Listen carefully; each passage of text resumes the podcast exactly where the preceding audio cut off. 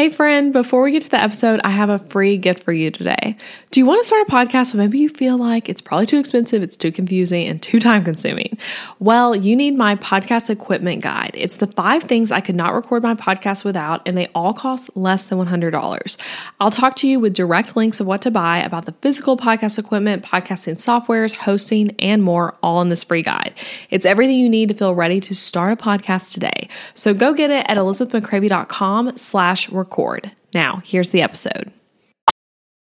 Today on the podcast, I have my dear friend Jena Viviano on the show to talk about our faith and our businesses. And I'm so excited for you guys to hear this conversation. So, we're covering things like how do we share our faith in our business? Should we share it all? How does that work? What does that look like? How do we truly invite God into our businesses as Christians? Uh, we also talk through five rhythms you can adopt to help you incorporate your faith into your work beautifully. And that was my favorite part of the whole episode. So I can't wait for you to hear that. So let me tell you a little bit about Jena. So Jena is a Wall Streeter turned tech startup junkie, and she's a talented career coach and entrepreneur who helps mid to senior level ambitious professionals land their dream jobs. And in addition to that, she's a dear friend of mine, also local to Nashville, and she's also a past client. I did her website and branding, I believe last year, and she just has such an amazing business and she loves to in addition to the career coaching stuff, talk about the topic of Christianity in the workplace, which is what we are focusing on today. So you're going to get to sit on on our conversation as two friends talking about faith and work. And this is like the real stuff she and I talk about in real life. So I was like, we need to just do this as a podcast episode. So I'm excited for you to sit in on the conversation. Let's roll the interview now. Hey guys, it's Elizabeth McCravy, and you're listening to the Breakthrough Brand Podcast. Each week, I'll bring you workshop style trainings that teach you how to stand out online, design success from the inside out, and create a breakthrough business. It's time to turn viewers into raving fans and design the business and life of your dreams. I'm so excited you're here.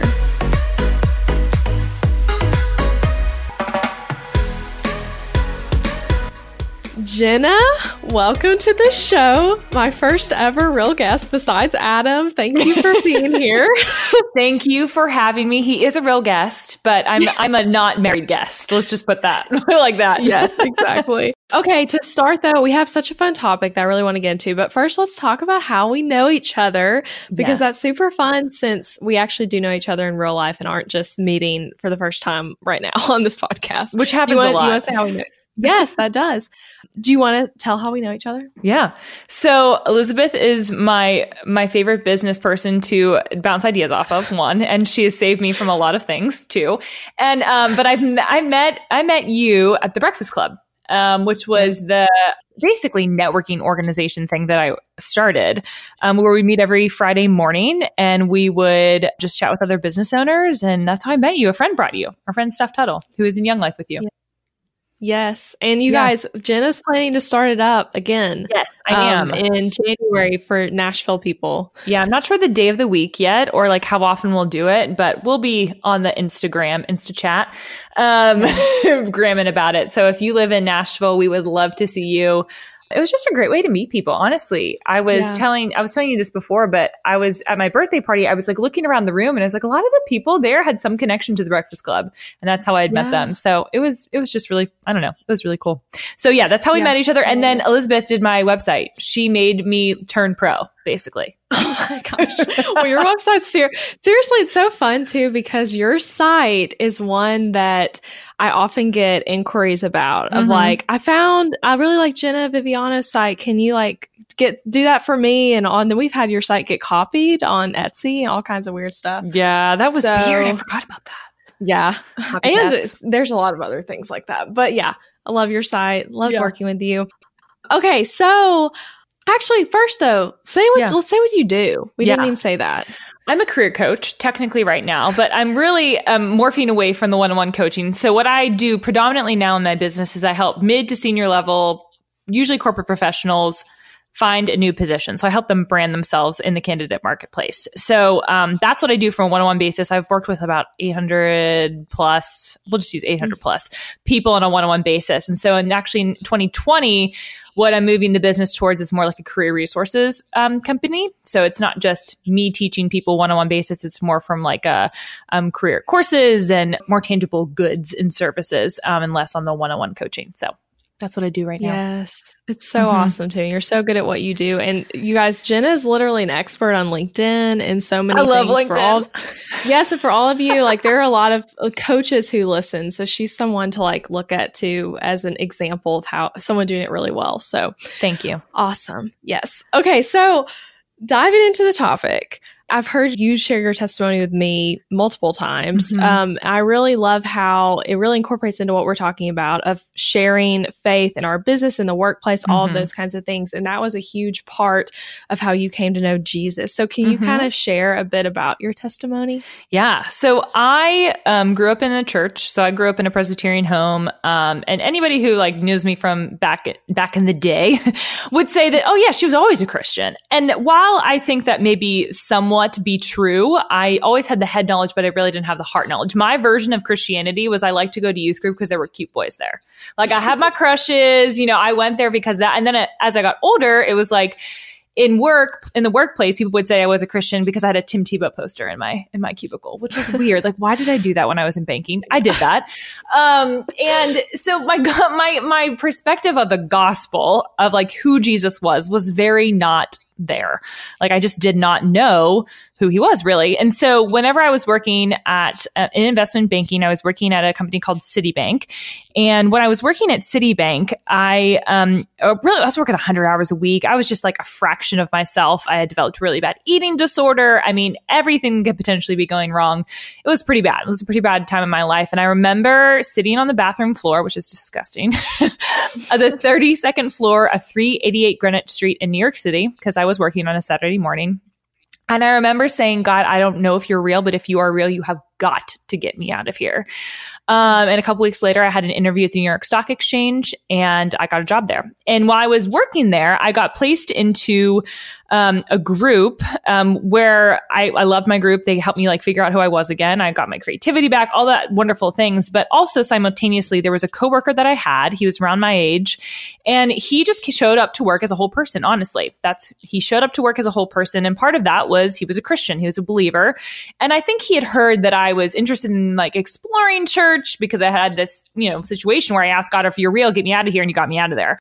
And he kept asking me to go to this um, event that they were having. It was called um, Cru Millennials, and they were going on some retreat. And he's like, "I really think you should come." And I was like, "I am not going. Christians are weird. I'm definitely not doing that.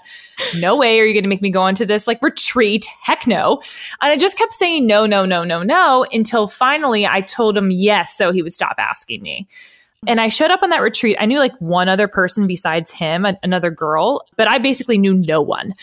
And I showed up, and the person who picked me up from um, the train station, her name is Carrie, and she ended up becoming my mentor. And I sat with her over many a tear stained salad on Wall Street, talking about life, getting to know who Jesus really was. So honestly, I say that I found Jesus on Wall Street. And it was because of that coworker showing up to work as a whole person. He was able to minister me, and, and he would never take credit for that. But honestly, if that hadn't happened, the rest of my life wouldn't have happened. And I wouldn't be here today talking to you, even Elizabeth. We probably wouldn't have been friends if that hadn't happened in my life. So that's me, about me in a nutshell, how I found Jesus. Yes. Oh, and I love your story so much. And saying you found Jesus on Wall Street, like that's mm-hmm. just so cool. Yeah. Um, so cool about that coworker too. Do you still stay in touch with him at all? A little bit here and there. We have more tangential friends. So some yeah. of our friends, I'm friends with some of his friends. And so we more are more acquaintances than really keep in touch. I actually should probably should reach out to him, have him on the, my yeah, podcast maybe to talk yeah, about tell it. me you've talked about him on podcast. I know he probably knows that, but whatever. yeah, that's cool. Um, okay, so thinking about you know, inviting kind of you said he showed up to work as a whole person. Mm-hmm. So it's like, you know, I talk about this on the podcast, but like that we should know as Christians and really like fully believe that God does want to be invited into all aspects of our lives, mm-hmm. including our business. Mm-hmm. So like thinking about that, what would you say are some ways we can invite God into our business and like show up as a whole person in our mm-hmm. businesses? Yeah. Um, oh gosh, there's so many different things to unpack with that. I think the first thing is like prayer. That sounds like very the very Christianese thing to say, but I mean it from the perspective of I don't think I ever really prayed about my business other than like God, can you bring me clients? Right? But I never really prayed about like God, can you give me the right word to say to this client that you want them to hear even if I'm not necessarily saying it's it's from you, it's still going to be from you. It's not going to be from me. So helping myself step out of the way, that's a prayer that I often have. And then also just continually thinking about what is my identity in? Is my identity in my business right now, or is it truly in you? So from like a 30,000 foot viewpoint, it's, it's like praying into your business, praying into the future of your organization, praying for your clients, for the people that you work with, for the people that work for you. Um, and that's, that's like the 30,000 foot level. And then from like a more deeper level, I think it, it really means it, especially if you're someone like yourself or me, like my name is my business. So I think it's 100% okay for me to show up and be honest about who I am. And part of a huge part of why I do what I do and why I work is because I'm a believer, because I'm a Christian. And I think it would be dishonest for me not to be straightforward and honest with that in my workplace and with my clients. Yeah, that's the thing too with like being a personal brand business, so to speak, where like yeah. you said, your name is your business. Mm-hmm. It makes you on one hand want to show up with like more vulnerability of like you are your brand. So your interest and your personality mm-hmm. and like your faith um, can all be part of that. But then it can also make you want to hide things to be careful to kind of fit in with liking like having more people like you maybe mm-hmm, mm-hmm. yeah i'm very strongly against that yeah um, I most of my clients are actually not Christians. I would say they do not. They would not identify as Christian. They do not want me to preach them. And it's not like I go into my client sessions. I'm like, let's pray. If they ask me to do that, I totally would do that. But I'm never going to project my own faith and beliefs on them. But I'm also not going to lie about who I am. Um, I think there's so many people nowadays that are so scared to show up or to admit that they're a Christian because of maybe the political landscape or HR or whatever. But at the end of the day, it's a part of who I am. And so I'm just going to be matter of fact about it. And if you don't want me to be a part of your organization because of that, ah, bye, see ya, right? Or if you don't want to work with me, that's okay as well. That may be a very um, controversial approach that I take to it, but I just can't live in a space of inauthenticity.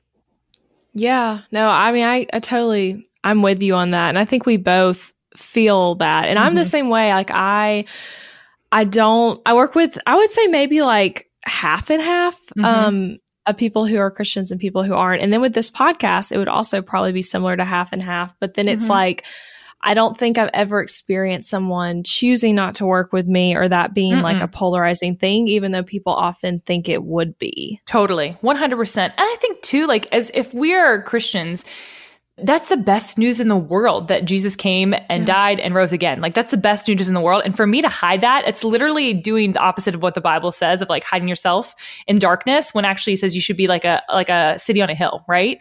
You should be the light on top of the hill. And how can we possibly go about our lives and not have that be a part of our narrative? And I think also because God cares so much about our work and cares so much about the skills and the gifts that He's given to us and entrusted with us, it would be foolish for me to think that, hey, I should not celebrate him and and why I do what I do, and then also to celebrate him for the gifts that he has given me to do the things that I'm supposed to be doing. So those it's a both and conversation there. Yes, so true. Yeah, so thinking about all that, how would you say? So this is another like big question. Yeah. But how would you say that as Christians, um, mm-hmm. we can live out our faith and in the way we run our business and in the way we work with clients like some practical ways to like really incorporate the two really what it comes down to is building trust with clients or potential clients and then looking at that as i actually look at it as a potential ministry opportunity right so i'm i'm at the very least exposing a client to somebody who's a Christian who's not going to shame them, judge them, or tell them they're doing things wrong, right? I'm there to be an encouraging factor and I'm there to share honestly about how my career journey has affected me and why I've gone the way that I've gone. And so it's more of a matter of fact way of including ministry into the way I speak about my story because I can't talk about work and talk about my career without also talking about my faith. Like I was just in a client call right before this, and we were talking about resumes, and she was talking about her background and the and the world that she grew up in, and so I started explaining a little bit about my background. Now I've actually had clients in, and this might answer your question or not answer your question, but I've had clients in the past who know that I'm a Christian. They know that I talk about those things. I'm very matter of fact about that, never push it down their throats, but they've had questions before and they've asked me about it. And so I only when asked really or very directly, it's like I'm not I'm not going in there Bible beating them, right? and I'm also yeah. not not talking about it at all. It's I'm I'm showing up as a whole person in my workplace, showing up to work in the way that I speak to my clients and sharing my story in a very authentic way and not worrying like, are they gonna judge me that I'm a Christian? Right. I yeah. think it's really just the narrative of how we incorporate it into our work as whether we again show up as a whole person. I know I keep saying that, but um, I think too many of us don't actually do that right? Yeah. Yeah. And actually, one thing this question makes me think of that actually I heard someone say on the day we originally tried to record this, oh, um, later that night, someone, I, I don't know who actually said it first, but the quote is preach the gospel always, use words when necessary. Totally. And I think that's, that's such a great way though to sum up like thinking about being a Christian in your business of mm-hmm. like, always be sharing the gospel through your actions mm-hmm. and then use words when necessary. And I think about that a lot with like client experience stuff mm-hmm. as well. Mm-hmm. Yeah, of like showing people who Jesus is by like being like good at what you do and giving them like an excellent experience as a customer or, or as a client. Yeah. And I think as believers, knowing that we are made in the image of God and that God gifted us with these capabilities, right? We didn't really do it. We didn't do anything to get those gifts that we've been given. You've been gifted in a very unique way, and I've been gifted in a very unique way. So it would be silly for me and kind of honestly offensive, I feel like, to the creator if we did not hone those skills and try to not achieve excellence isn't the right word, but like lean into that and really strive for excellence in our work so that it then can be shown to the rest of the world just how amazing God is. Um, and that yeah. work itself can be worship. And so the way in which you, as you've mentioned, like treat your clients and the way that your customer experience, like all of those different bits and pieces really make into how we show up for work as Christians. Yeah, oh, I love that. Yeah, can you talk more about because I've heard you say that the all mm-hmm. work is worship and kind mm-hmm. of explain that more? Yeah, I think that, and I didn't realize this because I lived in the North and didn't grow up in like a super uber Christianese culture that I've experienced since moving to Nashville. But I think that in a lot of Southern culture, and again, this is a generalization. So if this is not your experience, do not come and send me hate mail. But I've often heard it like said that if you want to be in ministry, you have like, it's almost like this, you have to either be like a pastor or work for a nonprofit.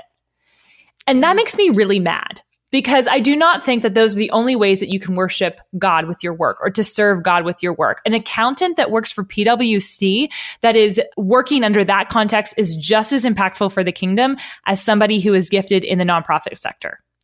And so that is whether you are, you know, depending on if you're a business owner, if you're in corporate culture. Typically, I, when I talk to people around corporate culture, because that's where I sit in most of the time, it's you can do God's work by being an accountant just as much as you can about being a pastor. It just looks different.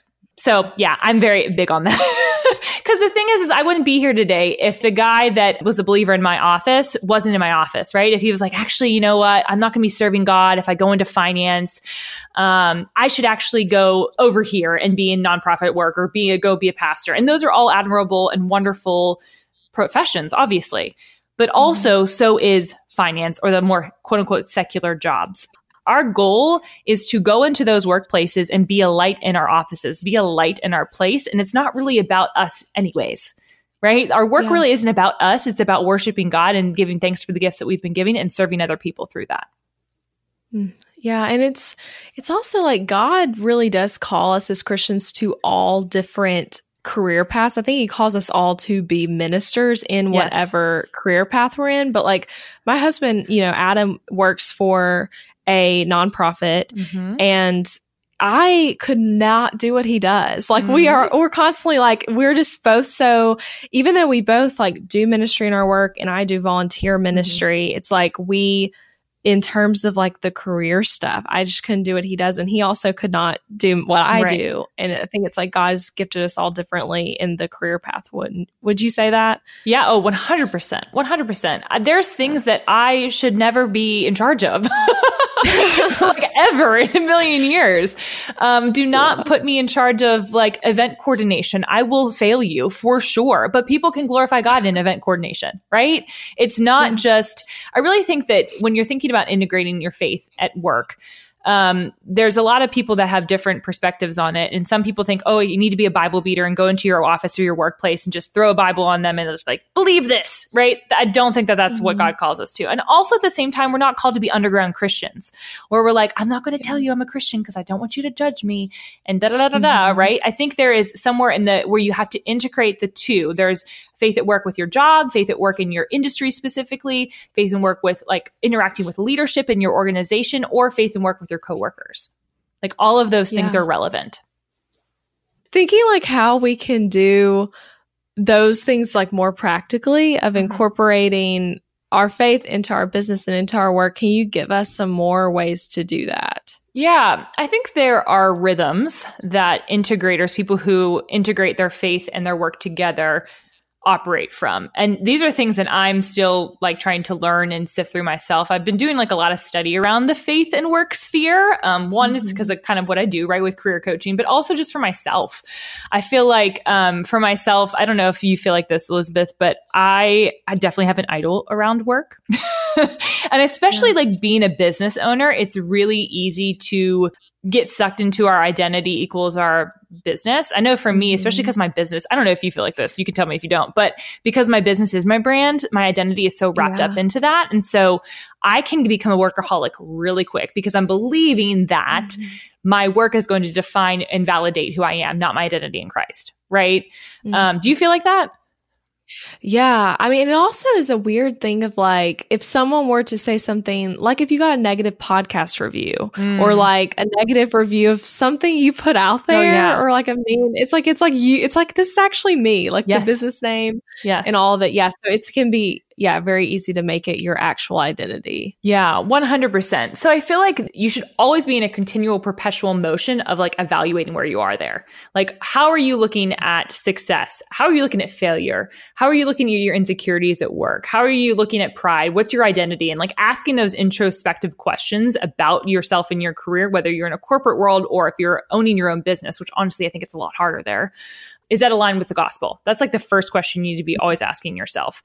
And then I think with like actual rhythms of people that are integrate their faith and work really well, some ways to think about it is one, do you Sabbath? So we can talk, we can unpack that a little bit more. Two, yeah. you have actually spiritual disciplines within your work day. I do not do this really well, so I'm preaching to myself here. um, mm-hmm. So like fasting and prayer, like do you incorporate any of that in there? Another thing would be like generosity. When you think about going into work, why do you work? What's the reason that you work? Do you actually work because you want to glorify God? Do you work because you want to make money? Or all, all of those things? And then from the money perspective, when you're thinking about generosity, how I have thought about it is I'm working and I make money, yes, to provide for myself and my family, but also so that I can outpour and give. Right. And so your salary isn't really just for you and your family. It is for the betterment of the kingdom. So how are you using your mm-hmm. money? And then hospitality, like I think about it from even for corporate folks, like if you work in a nine to five, how much are you actually having a spirit of hospitality with your coworkers? Like, are you inviting them to your house? Um, are you getting to know them as whole people themselves, right? You can't really minister to people unless you like get to know them as a whole person, right? You can't really speak into their life because you haven't earned that.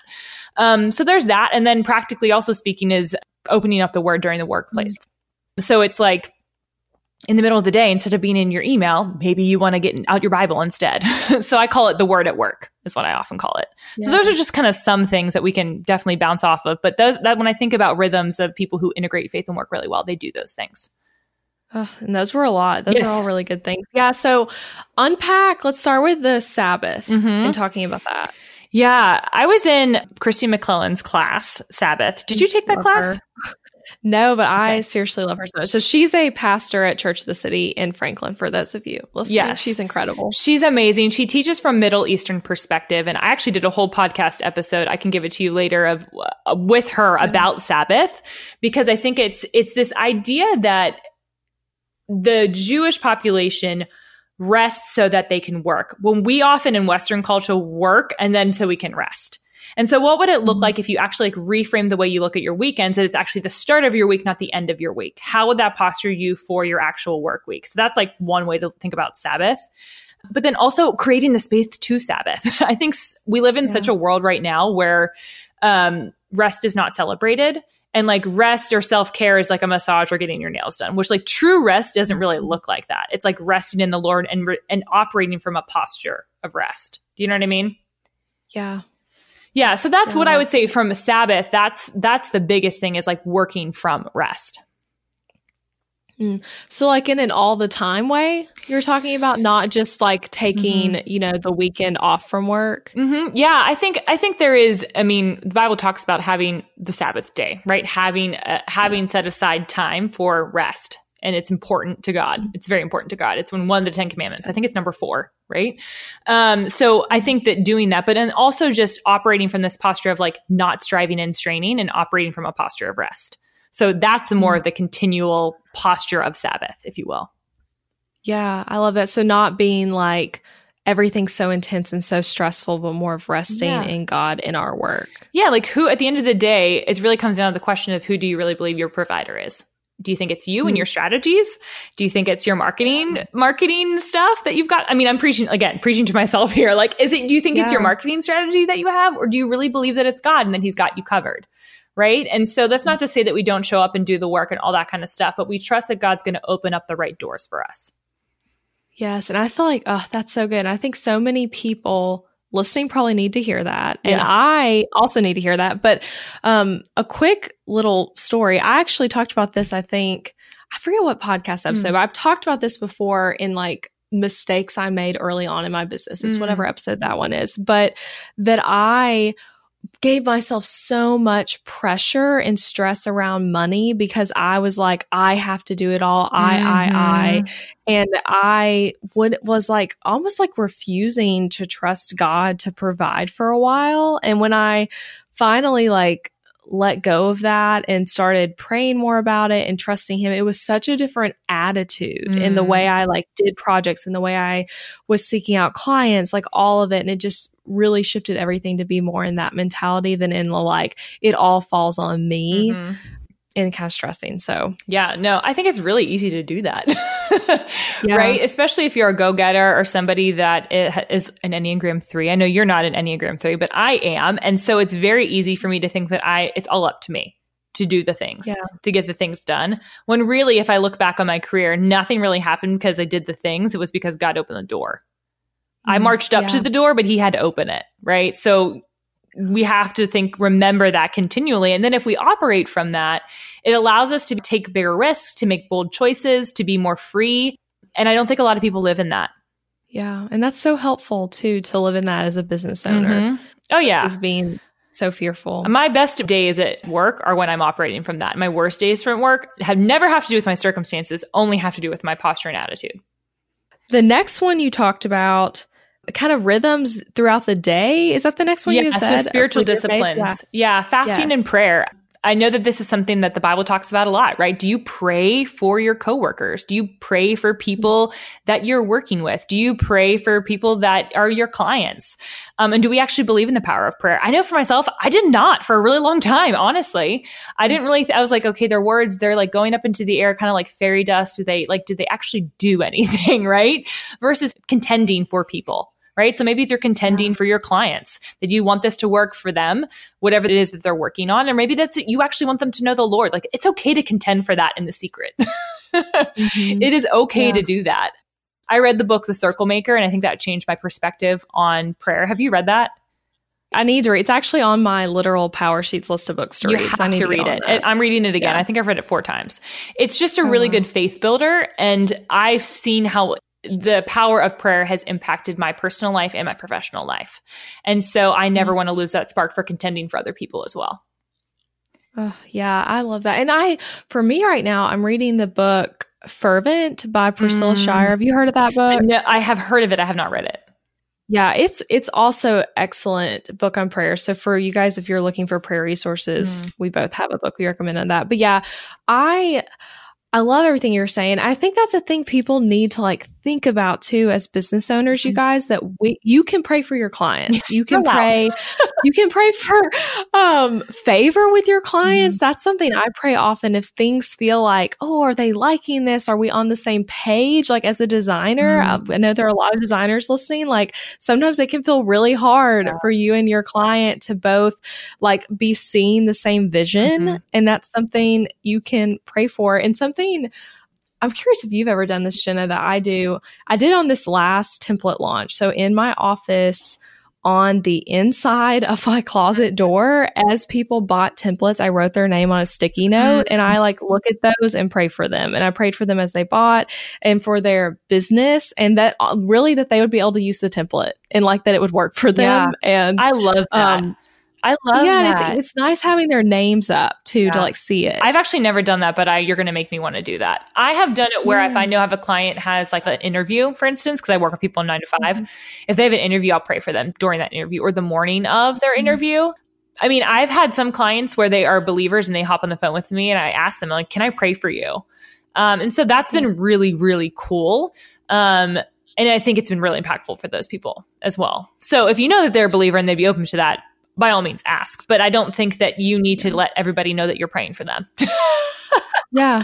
No, and I yes, agreed. And that's some yeah, again, kind of with me just saying that, I'm not I'm also like t- I guess I should note that I'm not like telling my clients like mm-hmm. that I'm praying over all these things unless it felt relevant. Yeah, um, exactly. Um, but I do think as Christians, like something again talking about like how people can want to shy away from their faith. Mm-hmm. Like if you have a client who tells you something that they're going through in their personal mm-hmm. life, mm-hmm. it's okay for you to tell them, I'm going to pray for you versus saying like best wishes or mm-hmm. I'll, I'll mm-hmm. keep you in my thoughts. You yeah. know, it's like, it's just say like what you're actually going to do and do it, yeah. but like not, you don't have to be weird about yeah. it. But that's something I kind of think is you could think like, oh, but if they're not a believer, I shouldn't say I'm going to pray for them. But it's like, no, you can actually say that if that's what your plan is for that information. I would literally call it the elephant in the room. I'd make a joke about it. It's also my personality where I'd be like, girlfriend, I'm a Jesus lover, and so I'm going to be praying for you. That's, I mean, I literally will say that. literally doing that. I'm like, and they laugh. They think it's fun. It's part of my personality, right? Like, and I'm yeah. honest about that, and I do do that. And I say yeah. to them, like, what can I be praying for you for? Um, I'm a I'm a Jesus believing, prayer believing person. So what can I be praying for you for? No, I don't do that to every single client. I do them to the ones that I've built relationships over a long period of time with. But, you know, there's other career coaches out there that do horoscopes with their clients and talk about gemstones yeah. and whatever they are, crystals, all the different stuff, which is fine. That's fine. But why can I not also do my version of that? If it's okay for that, yes. why can't I also do that? and if someone has a problem with that, mm. then they were not a good fit because that's who I am and I'm not shy about it. I think it's never a shock for clients when I say something like that because I'm very vocal about it on my Instagram, on my LinkedIn profile. I literally have faith at work and I talk about it on my website everywhere. It's not a shocker. One thing I would say about that, this kind of brings in a marketing analogy, yeah. but I think it applies to this too. But like Seth Godin talks about how as a business, you have to like be something for like be more specific, I guess. Mm-hmm. Like, um, I think like with, I guess the way to put it is with faith, like people like people who stand for something, even if they don't stand for the same thing. Exactly. But like you need to stand for something. Mm-hmm. And by like hiding your faith or trying to like, oh, like I'm going to minimize that so that I can like somehow be everything to everyone, it doesn't really even work like that. And God obviously calls us like not to be lukewarm in our faith. Mm-hmm. But I think too, from like a personal relational perspective, it's like, I think the response could be at least they stand for something, even if it's not what I stand 100%. for versus like watering down to try to be like for everyone. Mm-hmm, 100%. And I had a client recently who was funny. She goes to me, she goes, You're going to think I'm weird, but I did this XYZ thing. It was like a psychic or something like that. And I didn't sit there and be like, Girlfriend, let me tell you something. Jesus is the way. Like, I didn't do that. I listened to her because she's a good person and she's looking for a solution. Right. And I'm just here to listen and be a sounding board. I'm not going to tell her she's wrong. you know? Yeah. Um, if she ever has questions about what I think and what I believe, I'm going to tell her honestly and truthfully, but I'm not going to force myself. I'm just going to listen. Sometimes it's okay yeah. to not use words. And that's yes. loving them too. I love that. Yeah. So The next one you talked about was generosity. Can you talk about that? Some? Yeah, this is one I don't love. On if I'm honest with you, like it's one of those ones where I have had to wrestle with a lot around money and mindset, and we, that's a totally different conversation we could potentially have. But the first thing I think is really recognizing, as we talked earlier about, who is your provider? Do I really think that I'm the provider, or do I really believe that God's the provider? Right. And then also, if you really believe that God's a provider, then wouldn't you just generously give? Um, and really looking at your i was talking to a client recently about this. She is a christian and she um, we're doing some leadership development coaching her and i. And she i was asking her like why she works. I'm asking her if it's about money. She's like no i really don't care about money. And i said okay that's fine. Because i was asking her like what salary requirements do you want to have like in x amount of years right? How much money do you want to be making? Mm-hmm. and she said i don't really care. And i said okay well i want you to rethink that question. As a christian how much money do you want to give away and she was like, "Oh, that's mm-hmm. a good thought." I said, "Okay." So then we back into if what if you capped your salary for yourself at like I don't know, I'm just using a number, one hundred fifty thousand dollars for your family that you could comfortably live off of, save all that kind of stuff. What if you just like strove to give more, and that everything on top of that was actually giving power? What would that do for your life and the way you look at your career? She's like, "Oh, it would change everything." And so mm-hmm. I think that for us, we need to really see how can our salary be used not to just like help us achieve more or get more things or self-actualization, but how can that salary be used to bless others? And that making money is not always a bad thing. That's the other thing. yeah. See, I don't struggle with thinking making money is a bad. I think a lot of Christians do, though. They struggle. Yeah, with like, I know. And I have talked to many people who do. Yeah, yeah, that's always been something easy for me. Yeah, but it's like this fear of making money because it means you're. No, it's not. If you have like this attachment to, it almost can be like the opposite way. Like you can actually have a money mindset issue because you're like, I don't want to make money. And I'm like, that's foolish too. Yeah. You know, it's foolish either way, right? if you're putting too yeah. much pressure on it and wanting to make money and that's the only thing you care about. And then also at the same time, if you're like, nope, nope, doesn't matter, whatever, no big deal. Like that's also not truthful either. And so that might be very controversial for some people, but I do find that a lot of Christians struggle with that specific thing of making money. And the other thing they struggle with is talking about their gifts and talents. And they're like, I can't yeah. do that. It's not humble. I'm like, well, you weren't given that anyway. So might as well celebrate the creator yeah. oh, yeah, that's good. And I think too with the generosity thing, like, and feeling like more comfortable making money. I've heard someone say it once, can't remember who it was, but just that we need more people who are going to be really generous making more money. Yes, we do. You know, whether that's Christians or someone who isn't a Christian, but is also very generous, but more people who are, you know, gonna strive to make mm-hmm. some some good cash, but then also be really generous in that as well. I heard someone use the phrase, um, "It's not my money, anyways. I'm just using God's credit card." Oh my gosh, that's great! I, love I loved it, and I was like, "That's quote. awesome." yeah, I'm just using God's credit card. So be like lavishly generous. If you really want to show people Jesus, be lavishly generous with your money, and be mm-hmm. generous when it hurts. Like I think a lot of people are like, "Well, when I make 150 thousand dollars, then I'll start tithing everything over that." No, you start today because when God can trust you with a little, He'll trust you with a lot. And so you have to get yeah. to that practice when you don't feel like you have enough.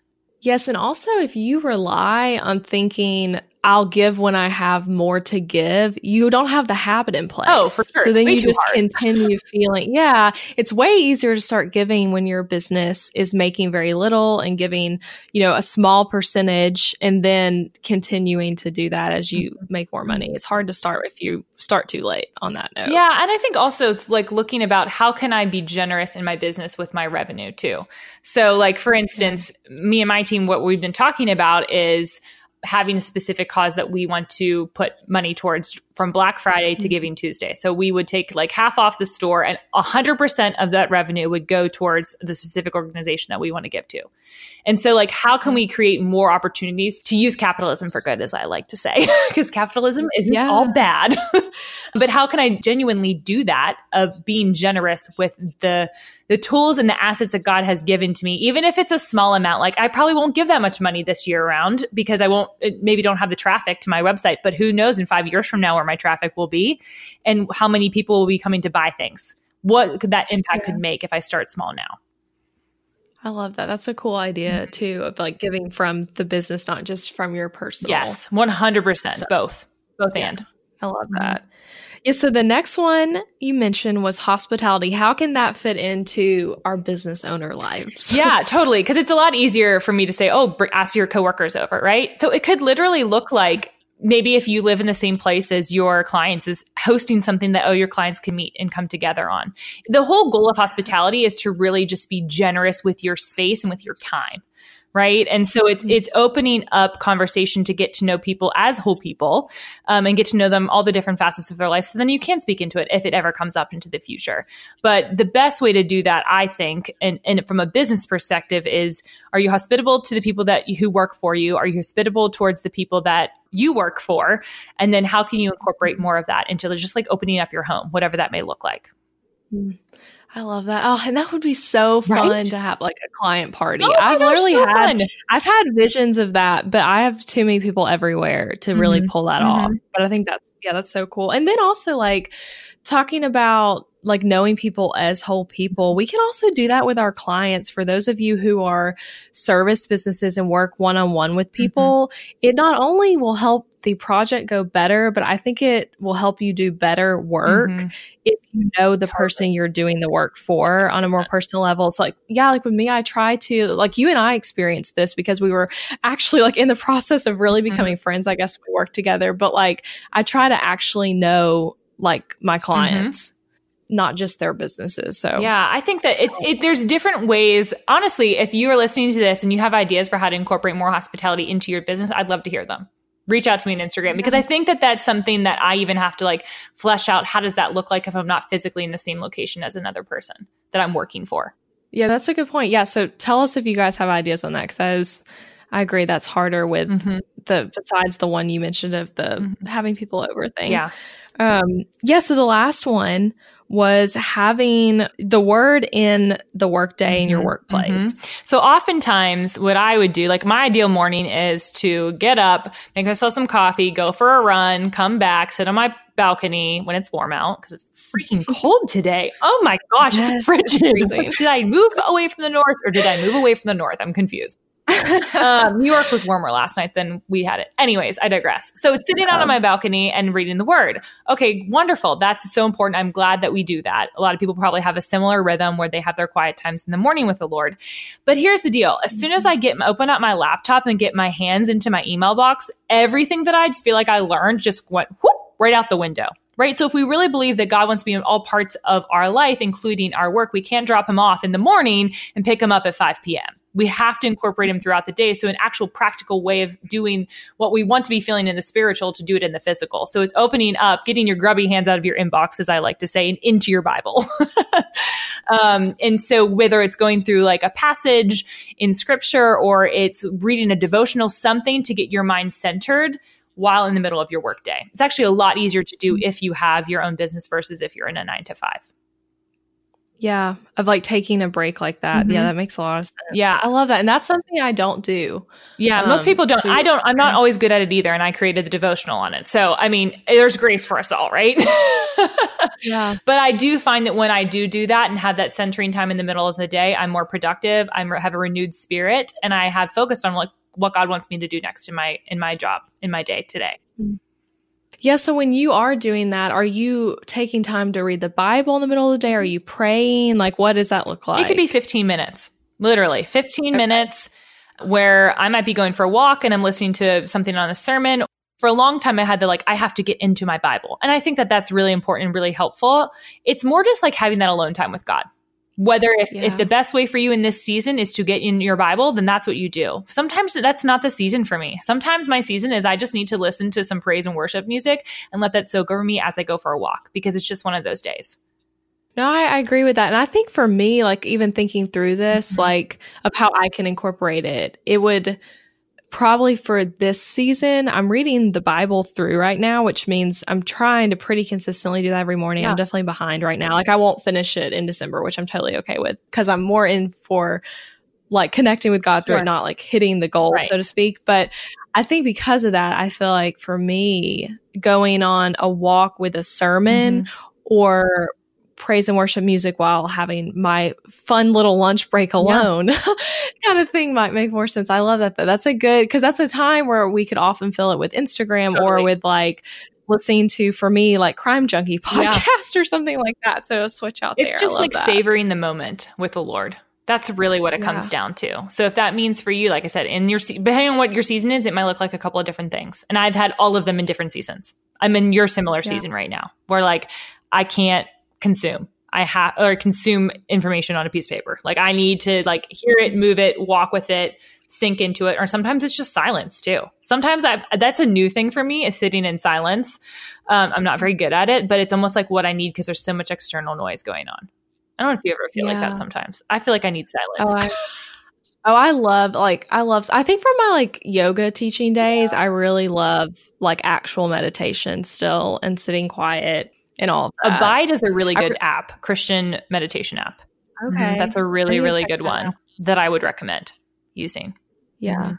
I use Simple Habit, which they Oh. might be kind of similar. Uh, well, it's not a Christian app, but it's like more general meditations on. But they have really specific ones. They have a lot of ones that are help you just focus on your breathing, and then they don't talk to you after. Mhm. Which those are the ones I like. Um, where it's just more quiet. Uh, and we actually listen to those when we go to bed. Me and Adam do sometimes if we have our phone in the room, the like sleepy ones. So that's awesome. I like those. Yeah, I love it. So those are kind of some of the rhythms that I think from a practical standpoint, like we can go, like I said, into the macro of how do you think about work? What's your identity rooted in? What are the idols you have? How does that reflect your career and your calling? And then how do you actually integrate that into your life? Yeah, I love all those so Mm-hmm. much. These are so. I feel like I have so much. Like I've. I think I might actually like literally re-listen to this Yeah. and like take notes for ways to like incorporate this also practically. I love it. Yeah, I like the. Pra- I need to have practicality. I think it's really important to unearth the things that are deepest in our heart, but then to do something with them. A lot of the time we do it, it's half baked. We like identify the things that are macro or emotionally going on, but we don't really know how to like move ourselves forward after that. And so that's what I think those rhythms really help us do. Definitely. Thank you. You're welcome. um, seriously. So, okay, I think we've covered that, Yeah. but I do want to ask you some rapid fire ish Okay. is what I'm calling them questions to close out. Um, this is so fun. that are Okay. just kind of yeah, that are just fun to get to know Jena. You know, Mm-hmm. for those of you who don't know her. So, okay, first question: What are you watching on TV right now? Okay, so I'm watching. Brent and I are watching Brothers and Sisters. Um, have you watched that? It's like Parenthood. I haven't. It's like Parenthood. oh, It's like yeah, I got love Sally Field in it, whom I love because she was in Steel Magnolias. So we're watching that, and then we're also watching A Million Little Things. okay. See, I'm not watching either like of those. eight- I need to watch. It's kind of like This Is Us, A Million Little Things. Yeah, I've seen ads for that, and I'm watching This Is Us right now. I'm kind I of over This Is. Us. Yeah, a lot of people were, but I think it got better. oh really? Again, okay. Maybe I need to Yes, I've been revisit. telling everyone that. Yeah, it's good. And then you you you're watching Law and Order all the time, right? I am, but I feel like I've taken a back burner because I don't know what season I'm on, but it started to get de- really depressing. Not like SVU is exactly like a you know cheerful thing to watch, but it got really dark where I was like, oh, I just don't think I can watch that. I don't even know what episode it was. I'll have to tell you later oh no, But I just yeah, you'll have to look at that. because it was too Okay. much. Yeah. So for context, Jena started Law and Order at the very beginning, Law and Order SVU, which is like one of my favorite shows. But I'm like, I was jealous because I'm like, I can't rewatch all those. Like, because you when you see them, you've seen them, you Yeah, know. you know but. I wish I could watch all fresh. Mhm. Yeah. Okay. So, okay, favorite restaurant. Okay. Give us a Nashville and New York. one. Okay, so my Brent and I keep going to Otaku Ramen in the Gulch. Have you ever Mhm. been there? It is No. so good. So we've also been watching Mhm. Chef's Table on Netflix, and there's a ramen guy, um, Ivan Ivan Ramen. I think that's the episode.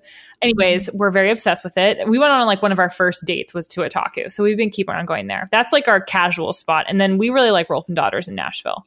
It's like pricier, but honestly, it's not that badly priced. I was expecting it to be a lot worse.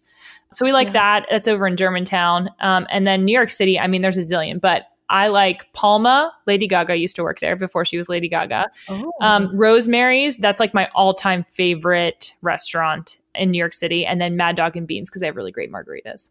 That's near Stone Mm. Street, near Wall Street. okay. Mhm. Take notes, people who are Yeah. listening in New York or Nashville. Okay, love those. Um, okay, if you could travel back in time, what time period would you go to? I would like to be Queen Victoria.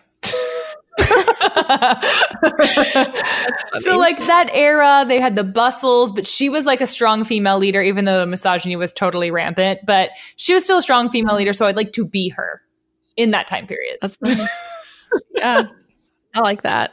Okay, next question. What's your favorite place you traveled to this year? We went to Costa Rica, or rather, we, I mean, I. This is right before I met Brent, but I went to Costa Rica. My best friend um, from New York, she got married there. She married a Costa Rican man. So we went there, which was super fun. That's yeah, it was very beautiful. She got married on this like coffee plantation. It was super cool. Super, super yeah, cool. that sounds mm-hmm. cool. Okay, what is the best business book you've read? The best business book I read. Honestly, the first one I really read was Four Hour Work Week, which I feel is so like mm-hmm. oversaid anymore. But my dad gave me that, and I told him I was never going to read it. And then I read it, and I said, "How can I do that?" yeah. Um, so that was like my. Fa- I think that changed everything for me of how I looked at business and how I looked. That's literally me with that. Yeah, book. that's real. This I think it was just like a, such a mindset shift for me. I haven't read it yeah. in years. I should probably reread it, but I loved it when it first came out. And then I kind of told you this before we hopped on the phone call, but honestly, I feel like the book How to Get a Date Worth Keeping, I believe is a really great business book. and let me So is it an actual business No, book? it's a dating book. okay. But because I read that book, my friend recommended that book to me. It's by Dr. Henry Cloud. He wrote Boundaries, also a really great book. I should highly recommend it. But it helped me in my business because it was all about getting over your fear of talking to strangers basically. Uh-huh. But from a dating context, but I took that to heart in every area of my life. And that's why you met me, basically, is because the reason why I started the Breakfast Club was because of the book, How to Get a Date Worth Keeping. I love yeah, that. So that book was that's really cool. impactful for me and just how I thought about networking. Okay, I'll check that. I mean, is it, it was so it would be good for me to read. I mean, you are married, so maybe not. I can just tell you the gist of it. like, but I think the uh, whole idea is like, don't be fearful. You're just like you're just meeting another person. So what are you scared about? Yeah. Basically, is not making idea. not making it a big deal. And so what that made me do is it made me talk to men and women everywhere. Like I was in line somewhere and I sort of started chatting up somebody, or like Brent always makes the joke that he's like, until the day I die, there will always be someone that I don't know that you know that you know. like I will always be meeting new people that you've known for a long time and feel like they're your best friend. And that's just because I'm always trying to connect with people. I love it. It's one of my favorite things to do. And I think that that oh. book really changed my mind on it, which helped me in my business and everything. So yeah, well, you're great at like that side of net, like the networking, but more in a authentic yeah, way. non awkward so networking is what I like to call it. Yeah, yeah, for sure. And then with the four hour work week, I mean, yeah, I'm with you on that one. That I have, I also, I have not read it since college, mm-hmm. but I read that my junior year of college, and then was like, maybe I want to start a business. Yeah, Who knows? Not cool. Yes. Okay. Oh, well, those those are all my rapid fire questions. But um, okay, you're amazing. Let's okay. Tell everyone where they can find you. Yeah, you can find me on Instagram. So it's just my name, Jena Viviano with one N, Jena with one N. You have an underscore in I your do. Instagram handle. I do have an underscore. Yeah. Um, yeah. That's true. I do. Thank you. um, and then um, you can find me on LinkedIn because I produce a ton of content on there.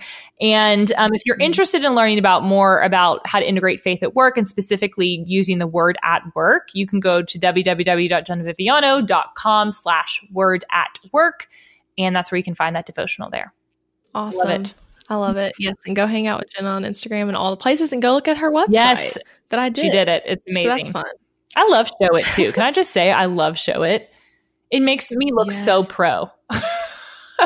Showit's the best, and there have been if for, if those of you listening don't know what Showit is, there's a couple episodes comparing it to like all the other platforms, and you came from Squarespace. Mm-hmm beforehand with a I guess like DIY site, yeah, right? which honestly did me really well for a while. It honestly did. I was yeah. very proud of that website. It made me money, but whenever I upgraded and got um, a website that you designed, um, it blew my business up. So, because um, yeah. people will go to my website, I'm very different than everybody else in my um, like line of work. And nobody has mm-hmm. a good of, of honestly, and I truly mean that. And I can say that because it wasn't me who created it; it was you who did. Like nobody in the career coaching space has good of a website as I do. Oh, yeah, it wasn't me; it was you. So I just hired the right person. You're sweet. Well, I think yourself as a brand is definitely a huge part of that and your amazing copywriting skills, but also like designers, a huge tip mm-hmm. there. Like don't don't look at the industry you're designing for to get inspiration. Yes, please. Like for websites. Like I was not like looking at other career mm-hmm. coaches sites to like get ideas or really other websites in general. I look to magazines a lot for your site oh, actually. I but um but yeah, like if you just look in the career coach bubble, then it would have just been like every other career coach site. So mm-hmm. yeah. Yep. I love that. Okay. Well, Jena, thank you so much for your time. Thank you. Thank you this has been super fun. And I'm happy and glad that I was your first quote unquote real guest. I won't tell your yes. husband you said that. I won't tell me either. Okay. Thanks so thank much. You. All right, you guys, I hope you loved that interview with Jena as much as I did. Isn't she just the best? So, if you're like me, when I said I need to like re listen to this and take notes, well, I did that. I literally re listened to this episode um, when I was at the airport, actually coming back from Phoenix from the Showit United Conference, which was fabulous, by the way. So I listened to this episode, took notes, and I put those notes on my website as a blog post for this episode. So if you want to reference that for uh, details, kind of to go back into those five rhythms so you can figure out how to incorporate those into your own life, just head to my website, uh, elizabethmccravy.com slash 42, and you'll go straight to this episode and you can get the notes and the links to all the books and resources we mentioned. So I Hope you enjoyed this, and we'll be back next week for another episode. Bye for now.